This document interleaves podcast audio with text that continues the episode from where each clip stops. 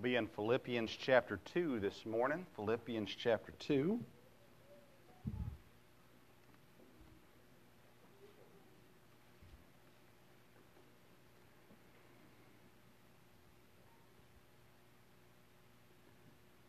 Good to see everybody here. It's kind of leaning, leaning left today. Uh, not sure what that means, but Philippians chapter 2 had a good start to the day this morning. Thank you all so much for being here and uh, excited about what the Lord has for us today. It's always good to hear. Um, uh, I always enjoy having missionaries into the church for us to see the needs across the world. We have focused in this year, our theme with Love Thy Neighbor has really been focusing in on our community. Uh, we have, as a church, since 2014, we've always had a global mindset. And as we were praying about the theme for 2000, and what is this 20 uh, we uh, as we were praying about the theme the lord just kind of spoke to my heart about you've talked a lot about global we haven't talked a lot about local. And so this year our focus has really been on on local but it doesn't mean we're ignoring the global either. And i really feel like anytime that we can have a missionary come in and share their burden for different places across the globe it can remind us it can encourage us it can challenge us to be faithful in praying for uh, not only the people in which they are going to, but also for God to send more, more laborers, whether it be us or someone else, and that God would use us to send people uh, throughout the world as well. And so it's always a joy to have missionaries with us. And Nick, we do thank you and your wife for being with us today. Philippians chapter 2. Let's look, we're going to look at verses 12 through 18 today. Philippians chapter 2, verses 12 through 18. So let's begin reading in verse number 12, the Bible says, Wherefore, my beloved, as ye have always obeyed, not as in my presence only, but now much more in my absence, work out your own salvation with fear and trembling. We're going to come back to that verse because that one gets taken out of context and gets used incorrectly often. Verse 13 For it is God which worketh in you both to will and to do of his good pleasure. Do all things without murmurings and disputings, that ye may be blameless and harmless, the sons of God without rebuke in the midst of a crooked and perverse nation, among you among whom ye shine as lights in the world, holding forth the faith of life, that I may rejoice in the day of Christ, that I may that I have not run in vain, neither labored in vain. Yea, and if I be offered upon the sacrifice and service of your faith, I joy and rejoice with you all. For the same cause also do ye joy and rejoice with me. Today I have eight points, but we're going to go through them quickly. Eight points, and really we're just kind of going to walk through these verses this morning and looking at a couple of things here that I believe the Lord has for us. Let's pray. Lord, we do thank you for letting us come this morning. God, we thank you that you are sending the Zarellas to Japan. And God, I pray that we would be faithful, not only in prayer, but in sending. Uh, and, and if you've called us to go as well, God, I pray that you'd help us to be faithful in reaching the world with the gospel of Jesus Christ, that we be faithful in fulfilling the Great Commission. God, now as we turn our attention to Philippians chapter 2, I pray that you would help us this morning. We would be encouraged by the things that you'd have us be encouraged by, that would be challenged by the things that you would have us be challenged by. God, I pray that you'd help me to present these verses clearly and correctly. God, help us to understand them. Help us to apply them to our lives, we pray. In Jesus' name, amen. We see here the letter that is written to the church of Philippi, and we've been walking through uh, this part. We looked at the introduction in our first, first week, we looked at the rest of chapter 1, then into chapter 2 last week, and now here we are at this place where, where Paul, here in his writing to the church of Philippi, brings up some important things. Now, remember who he's talking to. He's talking to the church. Um, we can argue, I believe, uh, uh, effectively that he's, he's talking to Christians. Not, not everybody that attends church is a Christian, obviously, but uh, when you're writing to the church, that's kind of the focal point, is the Christians among the church here in Philippi. We know that Paul loves the people at the church of Philippi. As a matter of fact, he goes into that in this passage, but also in the rest of chapter 2.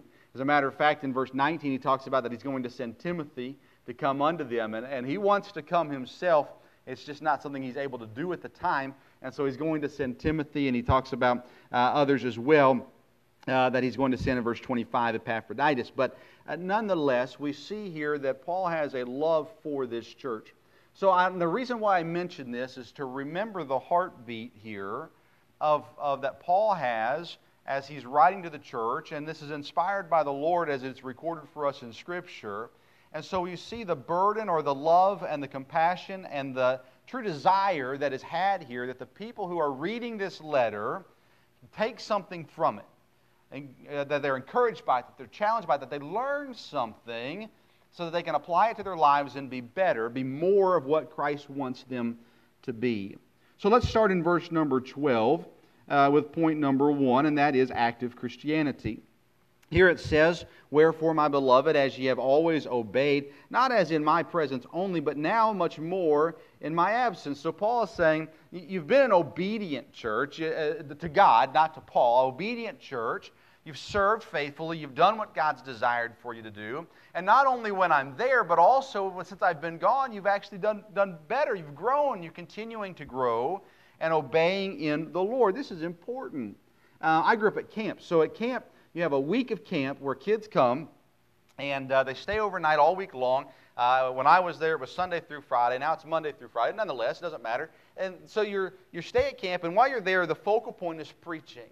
It is uh, the way we did it is it was two weeks worth of revival services done in one week's time. And so you've got, I think it was something like 18 services or something, I don't remember, uh, that the, the kids would sit through. When you are sitting under preaching, you are going to be helped by God. When you are listening to God's word, when you're reading it for yourself, or when you're hearing someone else present it, you're going to be helped if you're paying attention. And so, uh, so these kids sit in for a week of camp, and God just hits on their heart, convicts them, challenges them. Some that are lost and need to be saved, they see their need for that salvation and they accept Christ as their Savior. Others who are saved but not living for God are being challenged throughout the week to live for God. So by the end of the week, they go home and they are excited to go on and serving God. You have others who are already living for God faithfully and they get challenged maybe to do more, maybe called to ministry, maybe uh, called to go reach uh, spe- specifically someone in their lives that they've not been sharing the gospel with. Whatever it is, it's that constant challenging throughout the week because of that constant preaching. Then they go home and they go back to one, two, maybe three services a week. So they've got Sunday services, then they got Monday, Tuesday, Wednesday all day, and then they go to church Wednesday night, and then they got Thursday, Friday, Saturday, no church. And what you find is typically, not always, thankfully, but a lot of times, a kid who is on fire for God after a week of, of consistent preaching, after a month or two or three, they kind of regress to the mean, go back to where they were before. And uh, sadly, but the reason why that is is because there's not that constant focus on God's Word, and you have all the distractions. When you're at camp, you don't have the distractions. You don't have TV, you don't have your cell phone, uh, you don't have some of your friends, you don't have different things like that. So it's that, that focus time. And, and here, oftentimes, what you'll find is, is people who are um, more obedient to Christ following a week of camp, you give them a couple months and they're right back to where they were. And the reason why that is is because they don't stay faithful in that consistent Bible and learning. But here, uh, Paul says, I was with you, I was teaching you, I was training you, and you were obedient. But now that I've been gone, you've stayed, and even more so now, you're obedient. These people didn't regress to the mean. They stayed faithful, and they continued to obey God, and they continued to be what they were supposed to be as Christians. You are responsible in your life for how you obey God. You have to be active in your Christianity. You have to be to the point where you don't need someone else to be um, pestering you, challenging you, uh, telling you. Now, we all need to learn. I'm not saying there's never a time in our lives where we go, well, I don't need a pastor anymore, or I don't need uh, a preacher anymore, I don't need someone to proclaim the Bible to me anymore. We don't ever get to that point in our lives. But we, we should not be dependent solely on Sunday service for us to get us through our, our Christian life, our growth in our Christian life. Because we are supposed to be active in our Christianity faithfully reading, faithfully studying, faithfully listening to God's Word. At the end of verse 12 comes a sometimes can be confusing verse because it says at the end of verse 12, work out your own salvation with fear and trembling. Now, if you've been here for any services, you know without a shadow of a doubt that we do not believe that you can be saved on your own power and your own merit. You cannot work your salvation, meaning you cannot earn your salvation. It's not the way that God has set it up, it's not the way that it works. In Ephesians 2, verse 8 and 9, it says, For by grace are ye saved through faith, and that not of yourselves, it is the gift of God. Verse 9 says, Not of works, lest any man should boast. The Bible is truth. And because the Bible is truth, the Bible cannot contradict itself. So I want to clarify and do my best to help you with this this morning, and I don't want to spend a ton of time on it. So we're going to go through it quickly, and I'm happy to talk about it later if you would like to.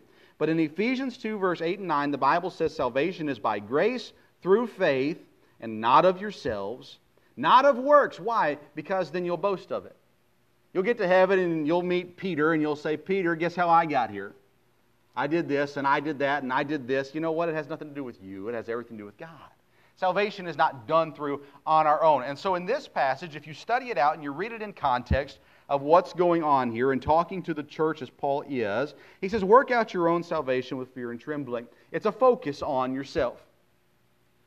Sometimes we get so caught up in other people that we fail to focus in on ourselves. I know people who have worked in church, who have went to Bible college, who have served in ministry that never took care of their own faith.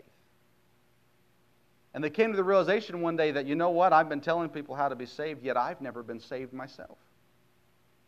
Yeah, I prayed a prayer when I was a kid, but at that time, I, I was just praying the prayer that my pastor told me to pray, or that my Sunday school teacher told me to pray, or that I knew it was something that was good and that was right, but I never actually put my faith in Christ. You see, Paul's reminding here the people in the church of Philippi make sure that you have yourself where you're supposed to be. It's not work for your salvation, it's, it's confirm uh, that you are saved. It's that make sure that you're working out your salvation through fear and trembling, that you are respectful, reverence, that you are learning, that you're growing, that you understand am I saved? Not, not have I saved myself, but have I truly been saved?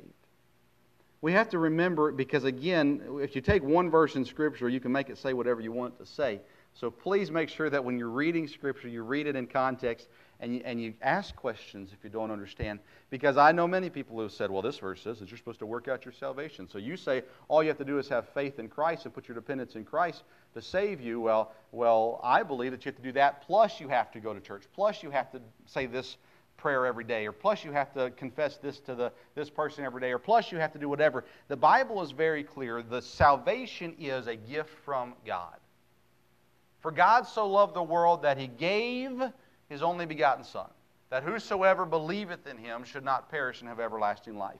It doesn't say that whosoever believeth in him and goes to church. Not, that doesn't say that whosoever believeth in him and gives money to a good organization. It doesn't say, it doesn't say that. It says whosoever believeth in him. The Bible says whosoever calleth upon the name of the Lord shall be saved.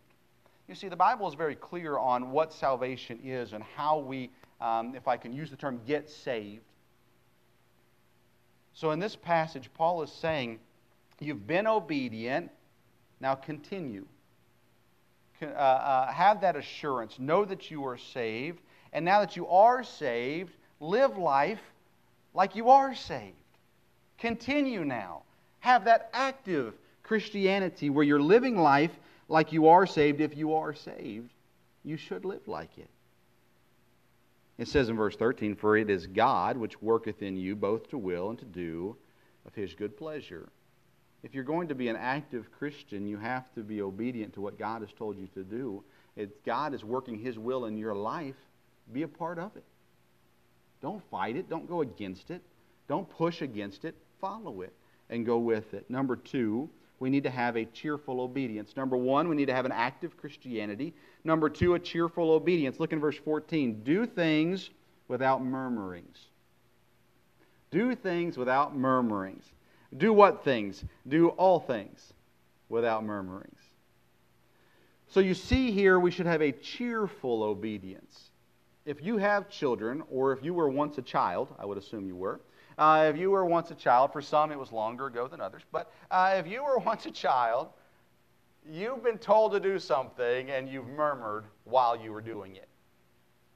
Your parents said, Go clean your room.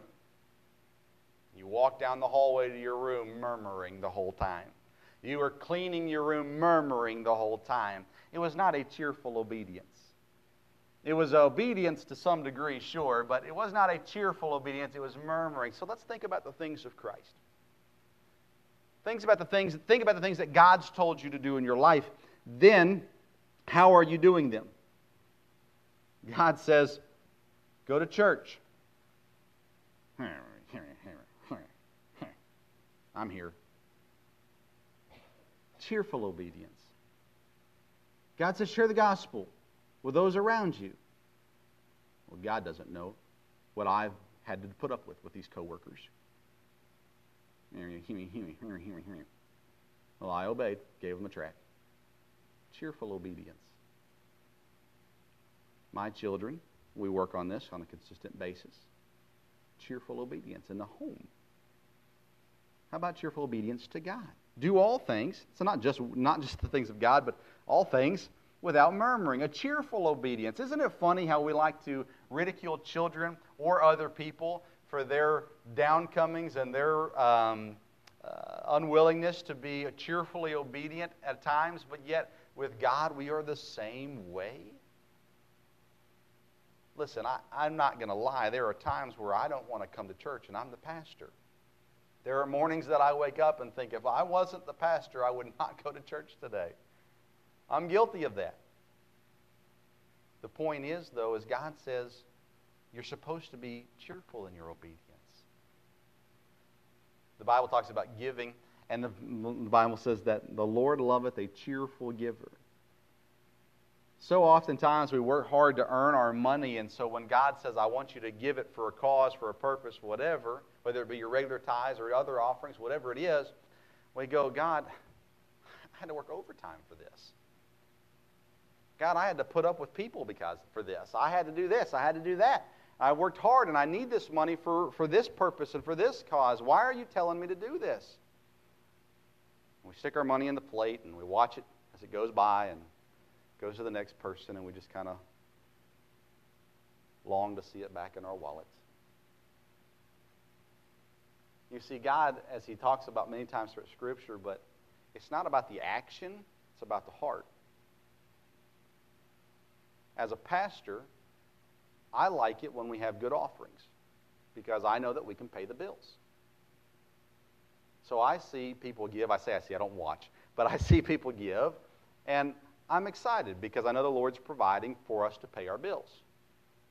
But God doesn't look down and go, oh, wow, they gave a 20 this week? Boy, that's impressive. You know what God loves? Is a cheerful giver. Someone who's excited to give to God. Why? Because God loves it when His children obey. He also loves to reward them. If you give, God will give to you. God, not, it's not like a share this five times on Facebook and you'll become a millionaire thing, but it's God's provision and God provides. And He watches as you faithfully give, God faithfully provides. And it keeps on happening. We need to have a cheerful obedience. Then at the end of verse 14, we see number three, we need to have peaceful neighbors. We need to be peaceful neighbors. In verse 14, it says, Do all things without murmurings and disputings we need to be peaceful neighbors. At church, we are brothers and sisters in Christ. You've heard that term before, right? Christians here, if we sit in the building, we're brothers and sisters in Christ. Well, I don't know if you have brothers or sisters. I have a sister. It wasn't always peaceful. Now, she would argue this, but she picked on me. I wasn't allowed to defend myself because she was a girl. So she could sit on top of me and pinch me and pull my hair and, and hit me. And if I did anything back, all of a sudden it was, Dad, Vince hit me. Well, you didn't see the 10 minutes of torture that I just went through. We shouldn't treat our brothers and sisters in Christ like that. We ought to be peaceful without disputings. Do all things without murmurings and disputings. Those that we work with, those that we live around, those that are in our, our families. We ought to do all things without disputings. We ought to be peaceful neighbors. How can we love our neighbor if we're fighting with them? How can we love our neighbor if we're yelling at them? How can we love our neighbor if we say, if you do this, then you're the worst human being in the world? We can't. We have to be peaceful. So today's society tells us you need to get your opinion out there for everybody to hear. We do it through social media and uh, all kinds of avenues now. The Bible talks about uh, the, the, the fool who keepeth his tongue is considered wise. The person who keeps his mouth shut is oftentimes considered smart. I do this thing I shouldn't tell you because I can't do it anymore, but I do this thing sometimes with people because in my family we like to make fun of each other and you know little zingers and things like that. We used to sit in the living room, my mom, my dad, me, and my sister, and we would make fun of each other until someone couldn't defend themselves, and then we'd all pile on that person. So, you know, I'd say something to dad, dad would say something to mom, mom would say something to my sister, and then we'd all turn on my sister because she didn't have a comeback. And so uh, that's just, that was the fun that we had growing up. And uh, so those kinds of things. So I learned in life if I don't have a good comeback, I just kind of shake my head and smile and say, I shouldn't say that. That's not going to be very nice. And then they think I have something witty to say, and I had nothing to say at all. So, so I started doing that in life, you know, and, and, uh, and kind of getting to that point where, you know, I kept my mouth shut to a degree, and they thought I had something smart to say, and I had nothing at all. We have this, that'll preach, right? No, no, wait, no, that's, um, the, we have this thing where someone says something on social media and we think, well, they need to know my opinion. I'm not saying that you shouldn't be on social media. I think there are positive things to it. I'm on social media. The point is, is do you say things knowing it's going to cause disputings, arguments, fights? Well, if you do, stop it. Let all things be done without murmuring and disputings. Be a peaceful neighbor. Don't be the problem. Be the solution. Be the one when the other neighbor's going off, going off, going off, that you just sit there and smile and nod or not smile, depending on what they're saying, and, and uh, let it roll off your back and go on to the next thing. Be a peaceful neighbor. Number four, have a blameless lifestyle. Look in verse 15. That ye may be blameless and harmless, the sons of God, without rebuke, in the midst of a crooked and perverse nation, among whom ye shine as lights in the world have a blameless lifestyle. We've talked a lot about this recently, so we won't spend much time on it. Live a life that people look at you and they can't go, well, that person does this. Well, that person does this. Well, that person did this. That person said this. Live a lifestyle that when they look at you, from the outside looking in, when they look at you, they say, you know what, that person's a good person. That person loves other people. That person's kind to everyone. That person speaks respectful of authority. That person uh, does not join in as we all mock our boss or whoever. Live a life that is blameless. He says here, without rebuke, in the midst of a crooked and perverse nation. He says, and this is written a while ago, it says, the nation that you live in is crooked and perverse. It's a, it's a bad society. It's an ungodly society. It's a wicked society yet even still live a life that is blameless. You remember Noah. When the world looked at Noah, they saw him as blameless. God looked at Noah and he looked at the world and he, he said this, this world that I've created is wicked, it is perverse, it is nasty, and I need to destroy it. And he saw Noah, and Noah had grace in the eyes of the Lord, in the sight of the Lord. Why? Because Noah lived a life that was blameless. He wasn't perfect, no human is. But he was blameless. He lived a life that was characterized by godliness. We ought to be that way too. It doesn't matter what the world is around us. We can't be like the kid who says, Well, everyone else is doing it. God doesn't care. Just like you don't care when your kid says that to you. Well, everybody else is doing it. I don't care. God's the same way. He says, I don't care what everybody else is doing. I've told you to be obedient. I've told you to be pure. I've told you to be righteous. I've told you to be blameless. We need to have an active Christianity, a cheerful obedience, peaceful, be peaceful neighbors, live a blameless lifestyle. Number five, have a visible testimony. It's not enough just to be good, we need to be godly. It's not enough just to be good. We need to speak of God. We need to have a visible testimony. Again, in verse 15, it says, Among whom ye shine as lights in the world. Matthew 5 16, let your light so shine before men that, you may, that they may see your good works and glorify your Father in heaven.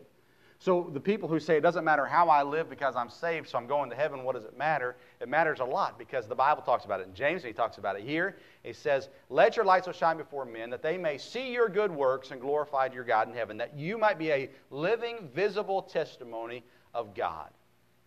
That when people see you, they see what Christianity is supposed to be.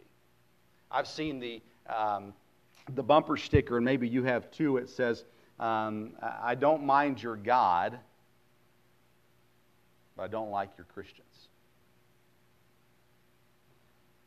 You see, and it says, I think something like, because your Christians are nothing like your God. The reality is, is our lives are supposed to be a visible testimony of who God is and what God's done in our lives. Has God saved you? If He has, then what people see of you should be the fact that you've been saved by God that now you live for, you serve a living and true God that can do things in ways that no one or no thing can. Yet we live our lives in fear. Yet we live our lives in worry. Yet we live our lives in stress. Yet we live our lives in hate. Yet we live our lives in bitterness. We're not a visible testimony of what God has done in our lives. He says here in verse 15, Yes, you live in a crooked and perverse nation. Among that nation, you should be as a light shining, a shine as light in the world. It's a dark world. We have the light. Right? It's a dark world, but we have the light. And when the world is at its darkest, is when the light can shine the brightest. We keep begging or hoping or wishing that the, that the country gets better, but I continue to tell you the darker our country gets, the brighter God can shine within our country. I'm not saying vote for darkness. What I'm saying is, is understand that just because if we don't get, if you don't get what you voted for, understand God's going to be just fine without it. What I'm saying is, is that you are still required or still uh, asked upon, still commanded by God to be a light that shines in the dark world that those in that dark world can see your good work, can see your lifestyle, and through your life can see the Father which is in heaven. Because if you treat your boss with respect, someone will, will eventually ask you, why are you being so why are you being so nice to him? He's been so mean to us. How are you not angry that they didn't pay out this? Or how are you not angry that they didn't give us that time off? Or how are you not angry that they're making us do this? You know what? God tells me I'm supposed to respect my authority. And he's my authority or she's my authority, so I'm going to be respectful of him. Hey, why don't you uh, uh, share jokes when we're telling jokes? Well, because my jokes are corny and not dirty, and you wouldn't like them. Because God's told me not to say those things, so I can't. You know what I found is that in this dark world, there's a lot of trouble and chaos going on, and our coworkers or our neighbors or our family members are going through some things. And if you'll just give them a phone call or a text message or take a moment out of your day to say, hey, you doing all right? I know you're going through some things right now. I want to let you know I'm praying for you. Is there anything I can do to help? You know what the rest of your coworkers more than likely are doing? Most of them, at least? They're comparing their problems with this person's problems. So when they sit in a room together, instead of saying, How can I help you go through this hardship in your life? they're telling you, Yeah, you think you got it hard? Well, I've got this going on in my life. Or they're doing even worse, they're piling on. Yeah, you're going through this because you did this and this and this. I told you you should have done this. I don't know why you didn't. You see, just living a visible testimony allows the world to see the God that we supposedly serve active Christianity, cheerful obedience, peaceful neighbors, blameless lifestyle, visible testimony. Number six, a worthwhile labor. Look in verse 16. Holding forth the word of life, that I may rejoice in the day of Christ, that I have not run in vain, neither labored in vain. anytime you work in ministry, and oftentimes anytime you're working with people, you're going to find this. You, you invest into people, and sometimes it doesn't turn out the way you hoped it would. As a pastor, I've seen it over and over and over again. You invest, you invest, you invest, and then that person either gets angry or they just leave for other reasons and they're gone. And you've put a lot of time and effort into a person, and now all of a sudden you're sitting there going, What was it for? Why did I waste my time? And it can discourage you to the point where you say, I'm not going to invest in anybody anymore. You might have a coworker where you say, I'm going to put time into them. Lord, help me. And, and you start investing and you start taking time out of your day. You invite them over to eat. You, you take them things. You, you buy books for them. You, you do different things, and, and they still reject. next thing you know, they won't talk to you anymore. You sit there and you go, Lord, I, but I, I poured my heart out to them. I gave. I sacrificed for them. And, and for what? Was it for nothing? Paul says, holding forth to the word of life, continue to do that, that I may rejoice in the day of Christ, that I have not run in vain, neither labored in vain. That the, the, the work that I've put in, listen,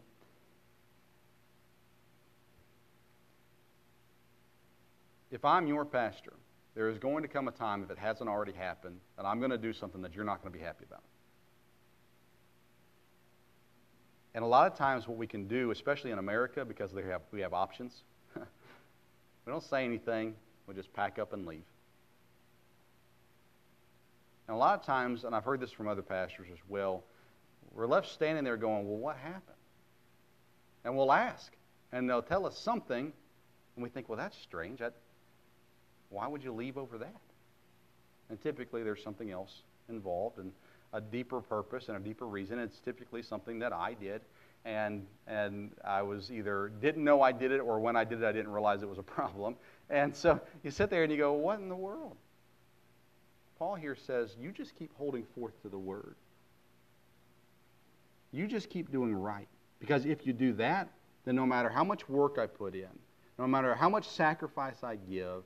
It's, I know it hasn't been for nothing if you'll stay faithful to the word of life, if you'll stay faithful to the gospel, if you'll stay faithful to God. I love pastors who have the philosophy if someone leaves their church, they help them give them a list of other churches that are good churches. So they say, All I care about is that you're in church, that you're doing what God wants you to do. We have a tendency to want to hang on to people, especially the smaller the church. Don't want to lose anybody, right? Listen, it'll be worthwhile to labor if those who you're laboring for stay faithful. So, for any person who's invested in your life with the gospel, with God's word, may I encourage you to make sure it's a worthwhile labor. Stay faithful. Lastly, we're out of time this morning. Have a willing sacrifice. Verse 17 Yea, and if I be offered upon the sacrifice and service of your faith, I joy and rejoice with you all. For the same cause also do ye joy and rejoice with me. Be a willing sacrifice. Paul said, Hey, if, if I have to sacrifice for you all, I'm happy to do it. Hey, if I have to sacrifice and, and, and, and serve uh, uh, because uh, to help you receive faith, to help you learn, to help you grow, it's, it's all good. I'm, I'm all for it. I can die now if you've learned and grown in Jesus Christ. When we go back and look at the, the worthwhile labor, I tell you, if you're the one laboring, if you're the one putting in the effort, if you're the one uh, uh, uh, putting in the investment, you will, you will feel this way. I hope that you do at least. No matter what comes upon me, as long as I've been able to invest and they've been able to receive, they've been able to grow, there are missionary stories upon missionary stories of missionaries who had to leave the field because of health reasons or they died on the field. And I tell you, I don't think any of them uh, um, regret the time that they spent there.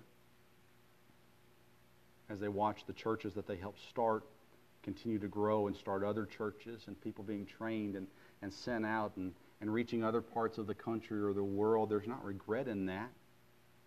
They don't go, boy, I wasted my life. Have you ever uh, heard someone talk about, you know, I've lived my life and, and life's about over and I just feel like I've wasted it?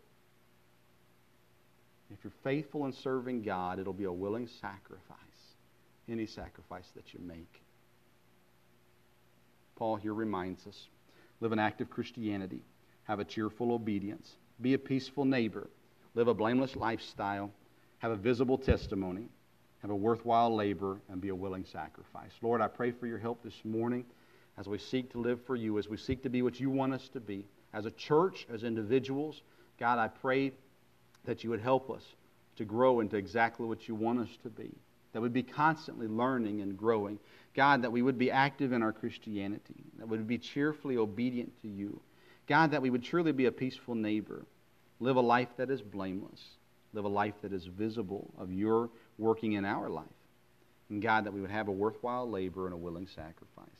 God, we can't do any of that without you. So, God, we pray for your help. With our heads bowed and our eyes closed this morning, I'm not going to ask you to raise your hand, but I want to ask you this before we stand. Are you living the Christian life the way that God intends for you to live it? If you're not, today's the day to change that. Today's the day to say, God, whatever you want from me, I will do. Lord, I will live the way that you want me to live. Maybe there's someone here today who would say, you know what? I'm not living for God, but the truth is it's because God is not my Savior. God is not my Father. I've never, at any point in my life, put my faith in Jesus Christ. As a matter of fact, if I were to die today, I don't know that I'd go to heaven. The Bible teaches us clearly how we can know that. And I'd encourage you this morning to ask, get the answer so that you can know for certain that heaven is your home, that Jesus is your Savior. Would you stand with me, please? Heads are bowed, eyes are closed. If the Lord spoke to you about something today, I want to encourage you to pray about it. You can do it at your seat. You can come to the front if you'd like. But I want to encourage you to take some time this morning to pray about it. If you say, uh, if you're here this morning, you say, I don't know that I'm saved. I, I, I don't know that Jesus is my Savior, and I would sure like to know, feel free just to come to the front. I'll come down, I'll turn the microphone off, I'll come down and talk with you and share with you from the Bible how you can know for certain Jesus is your Savior. The piano's going to play. I'm going to be quiet. We'll give you this moment to deal with between you and the Lord. Lord,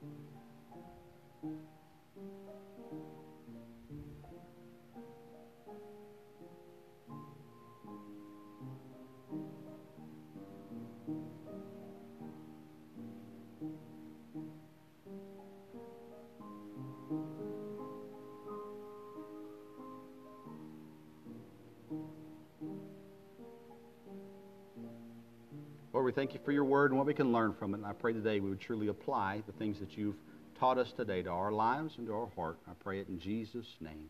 Amen. You can be seated. I'm going to have to ask the ushers to come, please. Jason's going to come as well. And uh, we'll take up a love offering for the Zarella. So everything that comes in here, so use the empty plates if you would. Everything that comes in this offering goes to the Zarellas. If you're writing a check, please write it out to the church, Bible Pathway Baptist Church, and we will write out one check to the Zarellas and, uh, and we want to thank them for coming and try to encourage them as they continue to raise support and head on their way to Japan. We're going to sing. What are we singing? Uh, 159.